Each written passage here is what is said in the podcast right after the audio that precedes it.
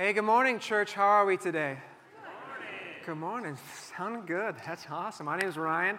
I'm one of the pastors on staff here. So excited to be with you today. If you got your Bibles, go ahead and get those out right now. If you don't have a copy of God's Word, we have got some people coming down the aisles right now that would love to get you one. All you have to do is raise your hand, and they will pass one over to you. And as you get those out, as you get a copy, go ahead and turn to 1 Corinthians chapter 12. That's where we're going to be this morning. 1 Corinthians 12. And as you're doing that, I'm just going to go ahead and go out on a limb here right now and just assume that each and every one of you wants to live a good life. That's your desire. That deep down inside, each and every one of you is this desire to have a life that is one that flourishes. And some of you, even right now, might be like, You don't know me. Don't talk to me like you know me. Maybe I want to live a terrible life. No, no, no. I know you. I know that you want to live a good life. Whether you're a follower of Jesus Christ and you love gathering together and you're part of this church, or whether this is your first time here and you want nothing to do with God at all, it's a desire that is hardwired into you. And how do I know this? I know this because God's word shows it to be true. That after God created Adam and Eve, He said, Go and be fruitful and multiply and fill the earth and flourish. And he said, Cultivate this garden and keep it, and with this garden flourish that I've placed you. And he commands them to do those things in Genesis 1 and in Genesis 2. And so, this desire for a good life, this desire to flourish, is, is hardwired into each and every one of your hearts. But what does it look like for us to live a good life now? What does it look like for us to flourish now? Most of us aren't tending to gardens and, and, and having them flourish. Most of us live lives in the 21st century. And, and so, what would that look like? Well, I think the best way I've ever heard it explained was by this pastor named Mark Sayers, and he's from Australia. And he said that for in order uh, for, for humankind to live lives that are flourishing and good, they have three tanks that must be filled. And the first tank that needs to be filled is a, is a tank for meaning, a tank of meaning.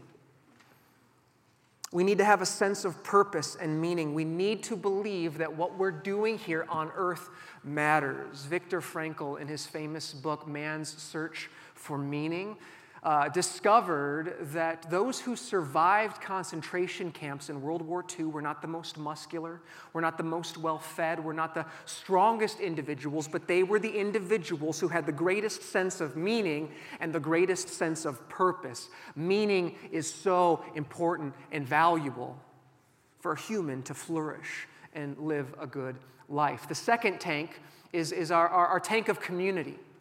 And each and every one of us need a community to thrive. And that spans all the way from our most intimate relationships with our spouse or our parents or our children or our siblings to our neighbors that we occasionally see and have small talk with, to individuals who we don't know at all, but we gather arm in arm together because we're wearing the same colors and cheering for the same team. We need all of those levels of community in order to flourish and thrive and lead a good life. And the third, the final tank, is a tank of freedom.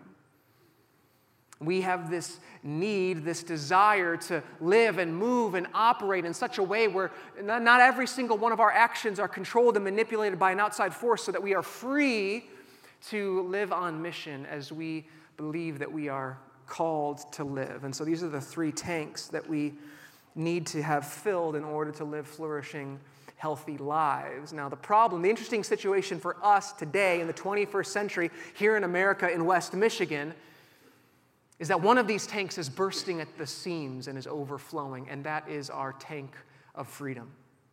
Our tank of freedom is absolutely overflowing. And all you need to do for proof that this is a reality for each and every one of us is go to the grocery store.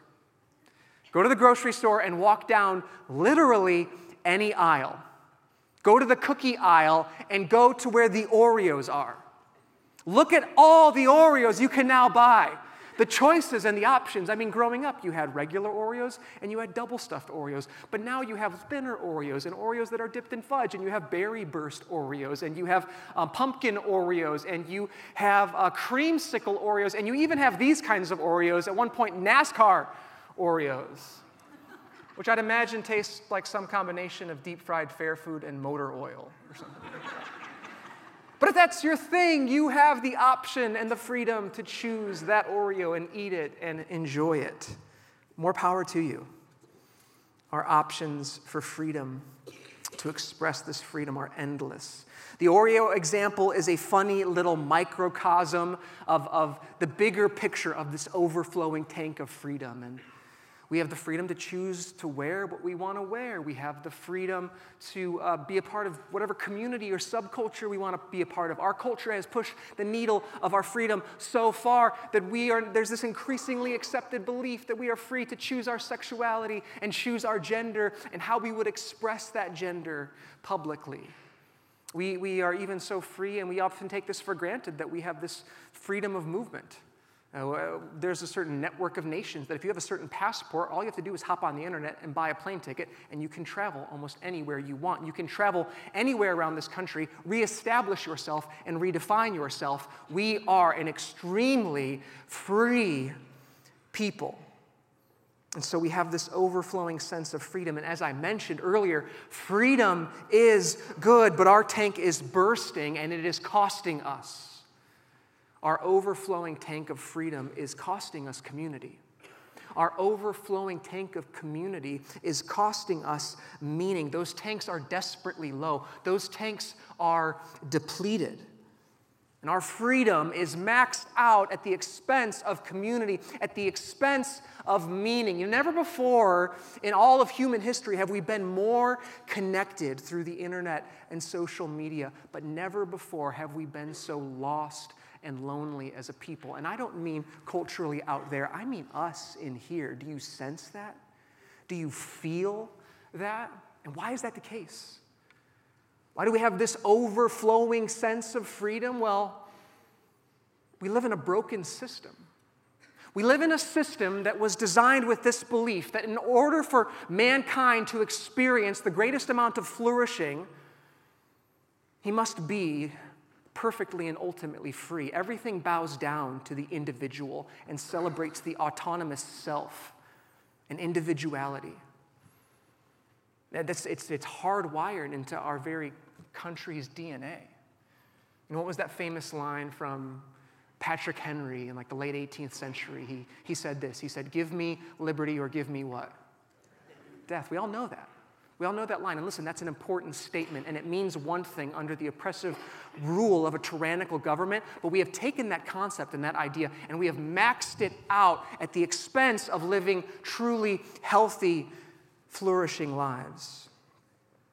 And we are living in this broken system, and all of us, in one way or another, we have bought into this system. And we have believed the lie, and we have embraced this system as a, as a means and a way of flourishing and living a good life. And they often say that the system that you have is built in such a way that it gives you the things that it's designed to produce. And whether we want it or not, our system is producing more anxiety, more depression, more fear, more fear of commitment, more FOMO. Do you know what FOMO is? Fear of missing out. Have you ever heard that before? If not, you learn something new every day, right? This sense that, man, am I living my best life now? And I feel like I'm missing out, and there's always something better going on. And it's because of the system that's been built. We've just got this one input, and it is just flooding us with freedom. Freedom without meaning and relationship is a recipe for disaster. And so, what do we need? We need a better system. We need a system that's going to increase our meaning. We need a system that's going to increase our community while at the same time actively and in a healthy way limiting and constraining our freedom. We need to limit our choices. We need to limit our desire for individuality. Listen, we find meaning through deep connection with other people. We find value by giving ourselves sacrificially to something greater than ourselves. In fact, that leads us to our big idea this morning, and it's this My greatest value is not found apart from the whole, but it's found as part of the whole. My greatest value is not found apart from the whole, but as part of the whole. My chief identity and value are not found in blazing some new trail on my own, calling my own shots, answering to no one, following every whim and passion that I have. My greatest value is found in giving up a healthy amount of my personal freedom to be a part of a community that's bigger than myself and to give of myself sacrificially for the betterment of that community. That's the kind of system we need. And so here's the good news God's designed that system. God has. He has designed and created this perfect system for you to live in and flourish in and find a good life in, and that is the church. And if you have believed in your heart and confessed with your mouth that Jesus Christ is Lord, then you are a part of this family of God. And within this community, you will find the meaning you need to live a life that matters. You will find the community that will give you support and love you and hold you up and hold you accountable in such a way that you will find freedom in a healthy way that will allow you to thrive and flourish and live that good life. And so, as we sort of turn our attention to this last section of the book of First Corinthians, where titling this section Gifted to Build. We're titling it Gifted to Build because, as we see in these last few chapters that we're going to study over the next couple of weeks, the Apostle Paul turns his attention to community life.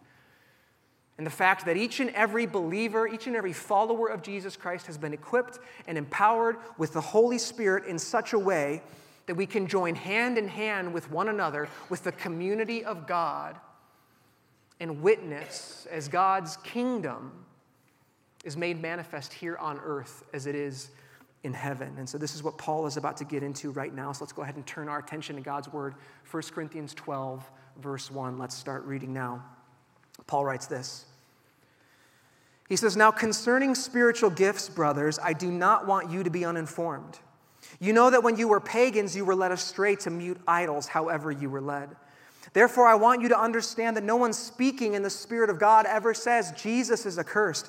And no one can say Jesus is Lord except the Holy Spirit. And so, what Paul's doing here now at the beginning of chapter 12 is he's turning his attention back to the letter that the Corinthians wrote to Paul. They had some questions for him, and Paul had sort of gone on a sidebar for a while, addressing some other issues, but now he's uh, fixing his attention back on the letter the Corinthians wrote, and he's answering some questions that they had about community and these spiritual gifts that were manifesting themselves in the community. Questions like what are they? What exactly do they look like? Are certain gifts better than others? Does everyone have the same amount of gifts, or do we have different gifts? Are certain gifts better than other gifts? How can we tell if these gifts are from the Holy Spirit? How can we tell if these gifts are from demonic forces? And, and listen, we don't have a copy of this letter, so we can't tell you exactly that's what those questions were, but we can infer from what Paul is writing that this is how he is addressing what they wrote initially in that letter. And so Paul begins to unpack some of that stuff in verse 4. In verse 4, Paul writes Now there are varieties of gifts, but the same Spirit. And there are varieties of service, but the same Lord. And there are varieties of activities, but it is the same God who empowers them all and everyone. And to each is given the manifestation of the Spirit for the common and good. And so, what Paul is trying to say, overarching right here, is that listen, yes, there are varieties of gifts. There are a bunch of different kinds of gifts, but here's the most important thing. The most important thing is not what kind of gift you have or how much of that gift that you have. The important thing isn't that the gift would glorify the receiver of the gift, but the important thing is that the gift would glorify the giver of the gift in such a way that you would use that gift to build up the body for the common good. And so Paul, he starts to unpack and list out some of these gifts in verse 8. Look there now. Verse 8, he writes, For to one is given through the Spirit the utterance of wisdom, and to another the utterance of knowledge, according to the same Spirit, to another faith by the same Spirit, to another gifts of healing by the one Spirit, to another the working of miracles, to another prophecy, to another the ability to, to distinguish between spirits, to another various kinds of tongues and to another the interpretation of tongues. All these are empowered by one and the same Spirit who apportions to each one individually as he wills. And maybe we get to this section right now and you're like, oh, now this is the good stuff. Maybe you read ahead earlier and you see all these gifts, and yeah, we're going to get into prophecy and tongues, and we're going to find out what all of these mean right now because when we get into spiritual gifts, it gets a little dicey, and that's getting you excited right now. I hate to burst your bubble. We're not going there today. A couple weeks, we'll be in 1 Corinthians 14. We'll unpack more of that then. What we are spending our time focusing on today is the purpose of the gifts and how they are to glorify God and build up the community and build up the body of Christ, which is the analogy that Paul uses in verse 12. Check that out. Verse 12, he writes this For just as the body is one and has many members, and all the members of the body, though many, are one body, so it is with Christ. For in one spirit we were all baptized into one body. Uh, Jews or Greeks, slaves or free, and all were made to drink of one spirit. And so, before we unpack this any further, here's the one thing I want us to pull from these first 13 verses, and it's this I am part of something bigger than myself. That's something each and every one of us need to recognize if we are followers of Jesus Christ. It's this I am a part of something bigger than myself. We are no longer called to serve ourselves. We can no longer live to satisfy our own desires. We are not islands. We are not these autonomous individuals who operate for our own good. We are now members of the body of Jesus Christ. And hopefully now you begin to see how these two systems cannot exist with one another. It's like oil and water, they begin to crash and collide with one another. On the one hand, we have the system of our world that celebrates the individual above anything else and prizes freedom. And on the other hand, we've got the system that God designed for us. So a community of believers living to celebrate God above everything else, dying to self, giving up your rights for your brothers and sisters in Christ. But here's what I think so many of us do. So many of us, we, we have both feet firmly planted in the system of the world. And we've embraced the lie that, that, that that the way I flourish, the way I live a good life, I do that by pursuing freedom. But then I'm going to lean over and I'm going to grab out of God's system the things that I think will make me happy and bring me joy. And I'm going to have a little taste of the good life. And I'm going to, experience some pseudo flourishing. When, when all the while I'm still living squarely in the broken system of this world. And when we do that, we reframe what God has designed, we privatize it, we individualize it in such a way that what we are doing is we are operating in God's system with a consumer mindset. This place is one of many stops for us throughout the week to get our Jesus fill, and then we go out of here like nothing ever happened. Maybe we come for the worship and we have this amazing experience as we sing songs to the Lord, or we just come for the message to learn some things, but we leave here just feeling happy with ourselves because we made the stop at the church and we took the things off the shelves that we wanted, and we're happy and filled and content, and we're going to go about celebrating the thing that we really care about, which is our freedom. Now, it looks like a variety of ways for each and every one of us. And for some of us, it might look like um, you know, we have five services in two different campuses. And maybe we look at the different services and the different campuses like this buffet of options, like the wide choice of Oreos that we now have. And we're like, what's, what's going to work best for me this week? What's most convenient for me and my family? What service do I like best? Or maybe worst of all, um, like I'm tired and I had a hard week, and so I just kind of want to veg out in my PJs. And what I'm going to do is I'm just going to watch on live stream this week. Now, listen, live stream, live stream, I'm talking to you now. I'm not dogging you guys.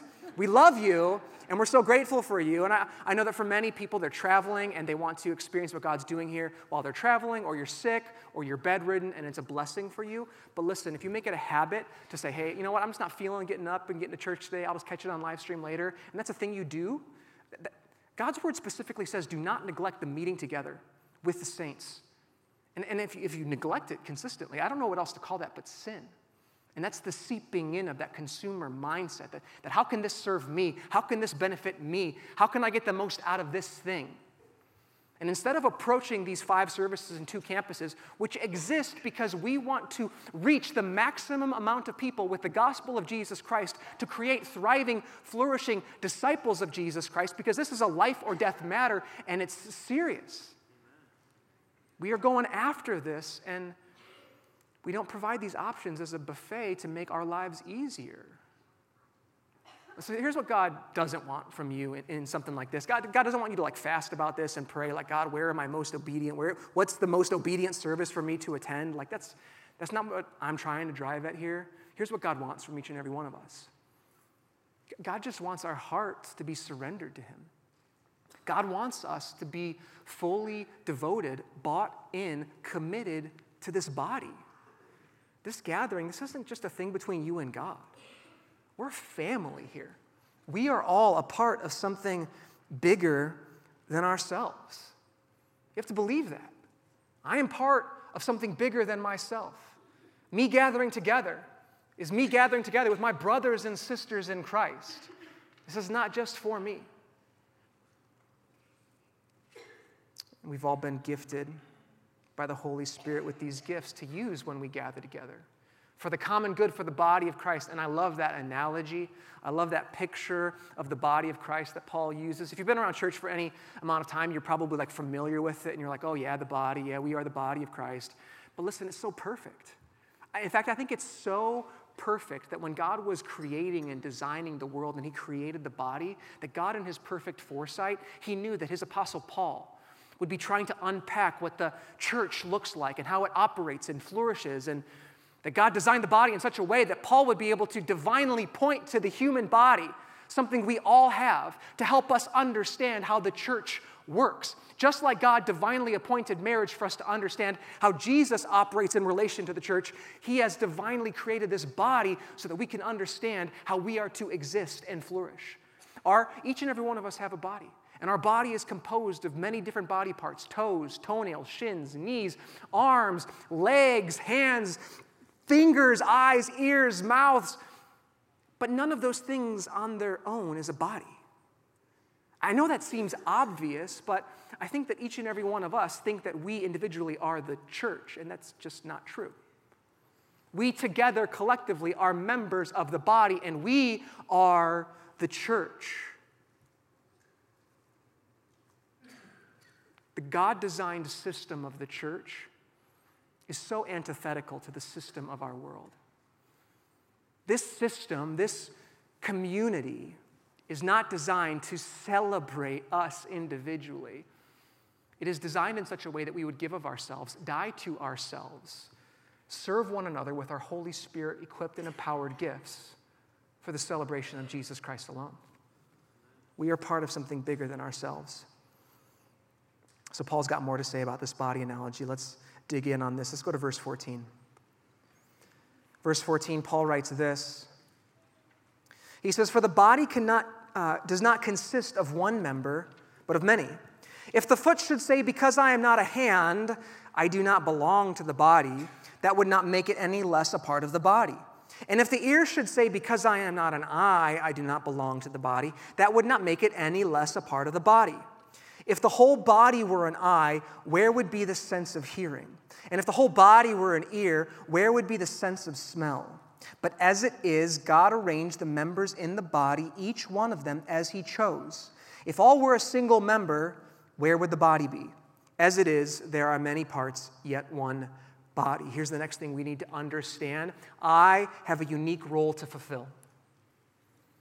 Each and every one of us, followers of Jesus Christ, I have a unique role to fulfill. Regardless of your position in the body, you have a part to play, a part that is vitally important. It is necessary for the health of this church that you fulfill that role that God has called you to.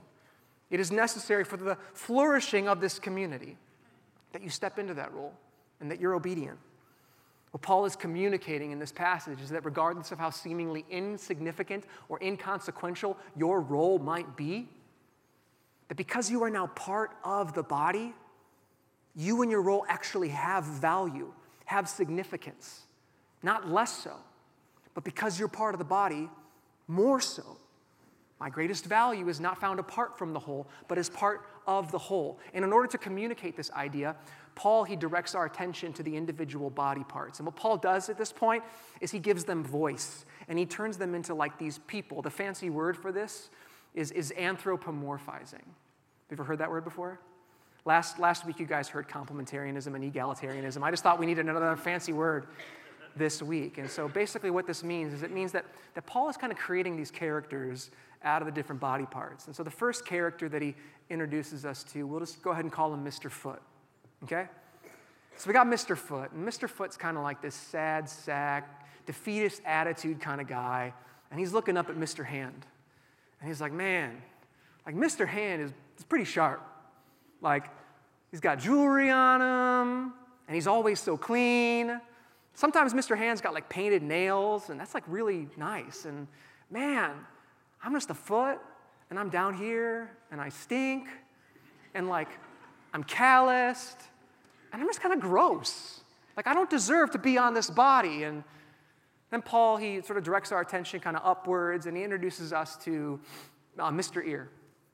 And Mr. Ear is not looking at, at the hand, but Mr. Ear is looking across at Miss Eye. And Mr. Ear's like, man, Miss Eye is, wow. I mean, she, she sparkles in the light. She is beautiful. She is complex. She is so expressive. And I'm just over here like this clump of skin just sort of accidentally smashed onto the side of a head. If you look inside, I got this sticky, waxy stuff inside. Like, I am nasty. I don't deserve to be on the head. Maybe I should just be on like the back or something. Like, I shouldn't even be on the body. And listen, it's, it's kind of a silly illustration, but this is where Paul directs us because, listen, this is how so many of us process and operate within this very church. And we walk in here and we see like how gifted certain people are, and we see that certain people are like, like just everywhere serving in some capacity. I mean, this is a big church. And we look around, and, and instead of jumping in and joining in and using the gifts that God's given us, we say, you know what? They've got things covered here. I'm good. And, and, and we believe these lies that lead us to neglect the very gifts that God has given us. Here's one lie that many of us believe. Instead of using our giftedness, we say something like this We say, I'm not needed here.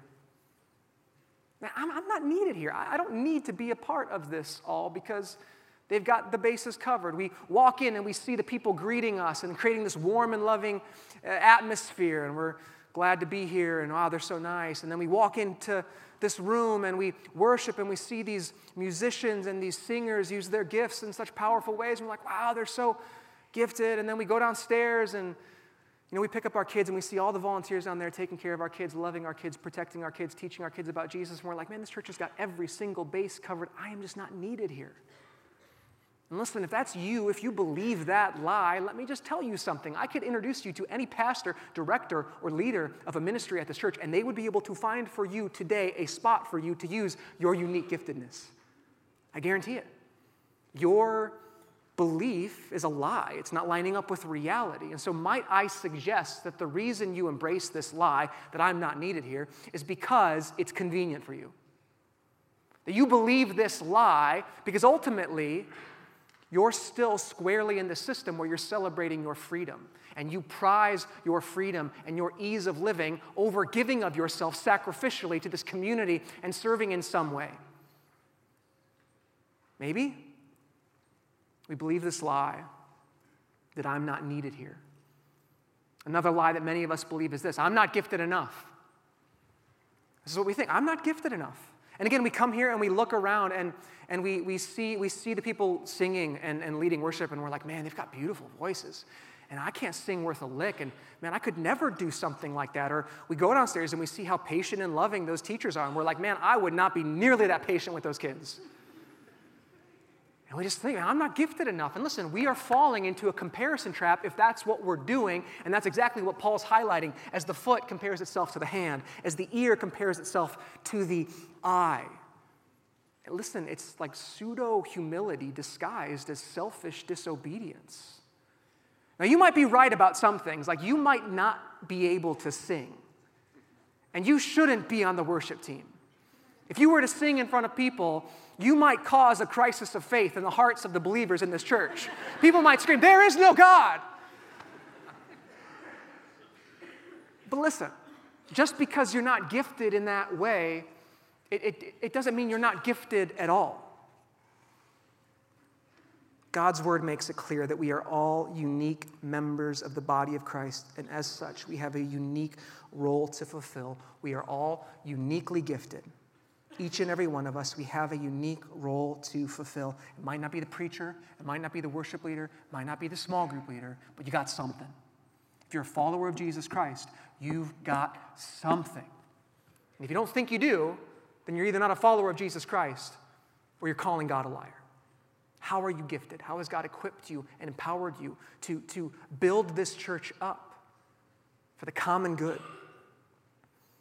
It's essential. It's essential for the flourishing of this church, and it's essential for your own flourishing. You want to experience that good life? I know you want to experience that good life. This is how you step into that and flourish and grow. And so let's go back to 1 Corinthians. Paul's still on the body analogy, but now he's got this new angle here in verse 21. Check this out. This is what he writes. He says, The eye cannot say to the hand, I have no need of you, nor again the head to the feet, I have no need of you. On the contrary, the parts of the body that seem to be weaker are indispensable. And on those parts of the body that we think less honorable, we bestow the greater honor, and our unpresentable parts are treated with greater modesty, which our more presentable parts do not require. But God has so composed the body, giving greater honor to the part that lacked it, that there may be no division in the body, but that the members may have the same care for one another. If one member suffers, all suffer together. If one member is honored, all rejoice together. Here's the last thing I want us to take away from this passage it's this I need others to fulfill their roles. If you're a member of this body, I need emphasis on the need. I need other people to step in and do what God's called them to do and fulfill their roles. Look around you. These are the people that you need. I need these people in my life. No one in this room is so important. No one in this room is so competent. No one in this room is so gifted that you could walk away from this place and thrive and flourish and grow. No one is. And in order to communicate that, Paul, again, at the beginning of that passage, he directs our attention to the eye, to the human eyes. Let's think about and contemplate our eyes for a second. Many of us take for granted our eyesight. But our eyes are these complex, wonderful, miraculous things. You know, with these eyes, we're able to see where we're walking. We're able to see where we're driving. We are led, we are guided, we are directed by our eyesight. We are able to take in beautiful sunsets and, and process beautiful scenery and look at the expressive face of our loved ones. All through our eyesight. Our eyes are so very valuable and very important. Would you agree with me on this? But now think about it. How valuable, how great is your eye if you were to tear it from its socket and hold it in your hand? It's kind of a gruesome image, isn't it?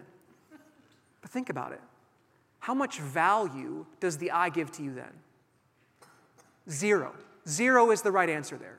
The eye gives you zero value in your hand. In fact, what happens to your eye when removed from your body?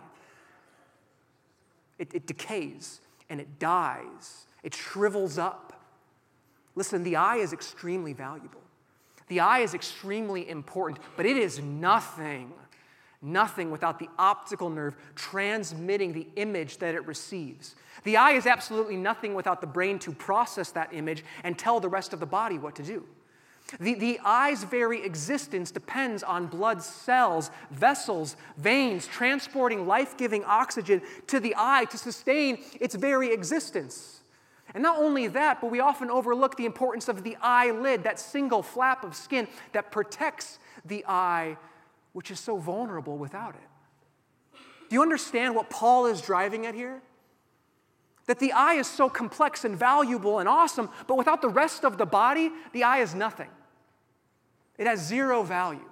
Its existence and value depends on the rest of the body. It needs the rest of the body. You need the rest of the body. You do. And I'm not, I'm not very old, and so I'm not extremely wise, but I'm old enough to have some experience and have learned some things and seen some common patterns in my life. And one thing that I've seen time and time again that, that, breaks my heart and brings me the greatest sadness, almost more than anything else, is to watch people who say they're followers of Jesus Christ and watch them walk away from the body of Christ. Watch them think they're going to find flourishing as they move away from this community. Listen, if you want to ensure that as a follower of Jesus Christ you will not flourish, if you want to avoid living anything close to a good life, then run away. Sprint away from this community right now. You watch people walk away for a variety of reasons, and sometimes people look at this church and this community or any church kind of in America today, and they're like, man, this is not how church was supposed to be.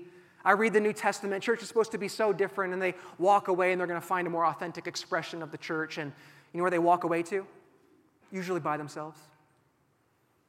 Sometimes people walk away from the church just because they get so busy and they've got these trips on the weekend they want to take, and their kids' sports overwhelm their uh, schedule, and they're like, ah, church is always going to be there. And then over time, they just fall out of the habit of meeting together. And you know, even thinking about these like explicit, like physical ways that people leave the church, here's the thing there's so many of us in this room right now that we put on a good show and we show up week after week after week. We are present in the body, but we are absent in spirit. Maybe we haven't run away from the church physically, but man, we've run away from the church in our hearts. We pretend, but man, we are living for ourselves. And we, we don't think we need each other. I'm living for myself, I'm doing my own thing. Because that's what's underlying the movement away from the body of Jesus Christ. Whether it seems to be someone's busy schedule or someone's changing ideology, or whether it's just apathy, underlying all of that is this belief that the system the culture provides is actually the way toward flourishing. I need to live for myself.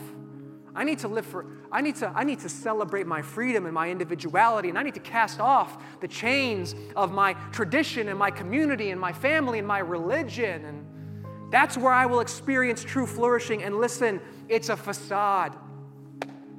We've already established that it leads to anxiety and depression and loneliness. And man, it's sin. And sin never promises on anything. Sin never delivers on anything it ever promises. It just doesn't. And here's the saddest thing about every single individual who would walk away from the body thinking they're going to find a better way, their end is almost always the same and they think they're going to plunge themselves headfirst into some newfound freedom when in reality they give themselves over to their desires. And we think we're pretty unique, complex individuals. Man, we boil down to some pretty basic desires. And when we give ourselves over to those desires, we become these carbon copied people enslaved to our sin. And we're so boring and we're so predictable. You see, it's only in God's community, in the church, where you will thrive where you will flourish. It's only when you die to yourself that you will truly become who God has created you to be. It's in this community. It's in this community we find our meaning, we find our purpose. But listen, we don't just celebrate this community. We don't bow down to this community. We don't worship this body of Christ. We worship Jesus Christ. And if it wasn't for Jesus Christ, we wouldn't have this community. We only have this body of believers because of the work of Jesus Christ. He saw us in our enslavement, He saw us in our lostness, and He wanted to pursue after us.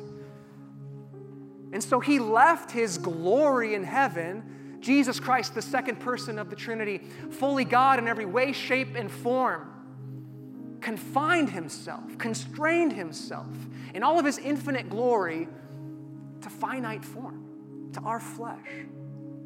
And not just that, Jesus constrained himself to the hardships and the injustices of this world. He was shunned and disregarded.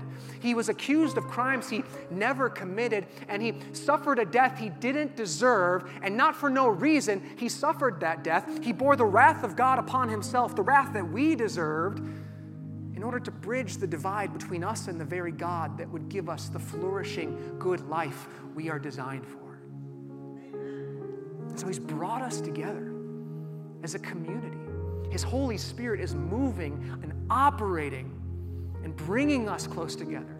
His Holy Spirit has miraculously equipped and empowered each and every one of us with gifts that we are to use within this community. Thank God for that. And that's why we're here together today.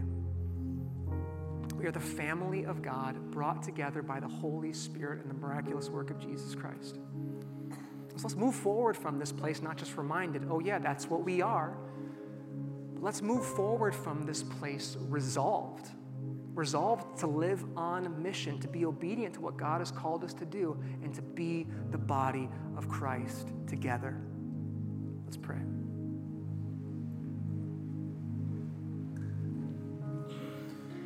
Father God, we thank you for your word.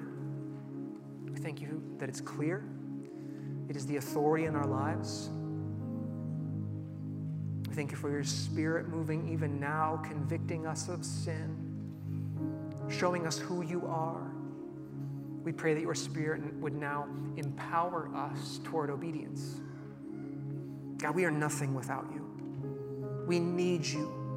We thank you for your son, Jesus Christ. We thank you that while we were lost and running away, sprinting away from your goodness, you took hold of us and pulled us back in. We thank you for your love. We thank you for your grace. We thank you for your mercy and your kindness. We thank you that you have brought us into this community, into this church, that we are members of the body of Christ. And we thank you that we are each and every one of us equipped and empowered with gifts to use in such a way that would glorify you, that would build up this body that would cause flourishing here in this community and flourishing in our lives. Help us to see the way we can do that in this community. Open our eyes to the ways you've gifted us and equipped us. Each and every one of us have a unique role to fulfill, and we want to step into that and be obedient. All for your glory, Jesus. We pray this in your name.